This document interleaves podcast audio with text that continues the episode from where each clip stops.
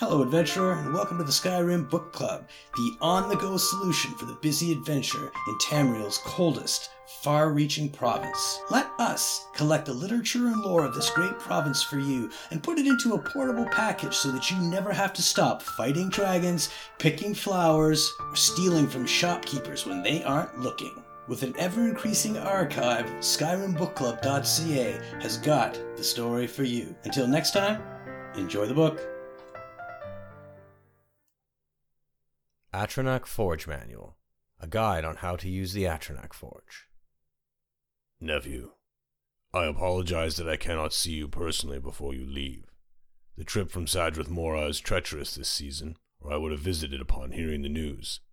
The Nords have a fine college at Winterhold, and I am sure you will excel.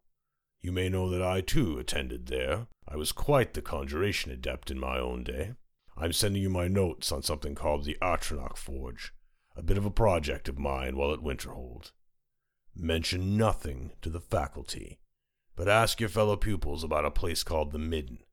You will find the forge there.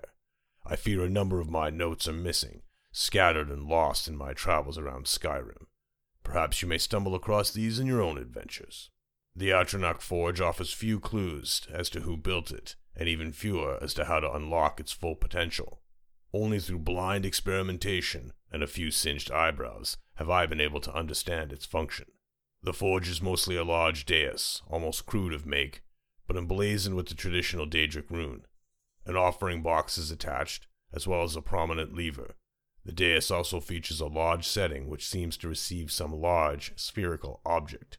I have had no luck determining what this missing object may be, however, or what effect it may have on the efficacy of the forge. The forge is activated by placing certain items into the offering box and then pulling the lever. The forge consumes the items and conjures something upon the dais.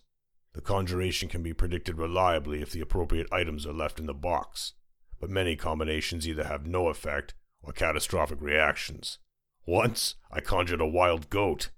Well, most of the goat at least. Experimenting wildly with the forge is dangerous. I have recorded such recipes as I have discovered on the following pages. The simplest, yet perhaps most hazardous stable recipe is that for a summoned Atronach. The conjured brutes will attack the first thing they see, however. Be ready for battle if you have reason to use these recipes. Flame Atronach, fire salts, and a ruby.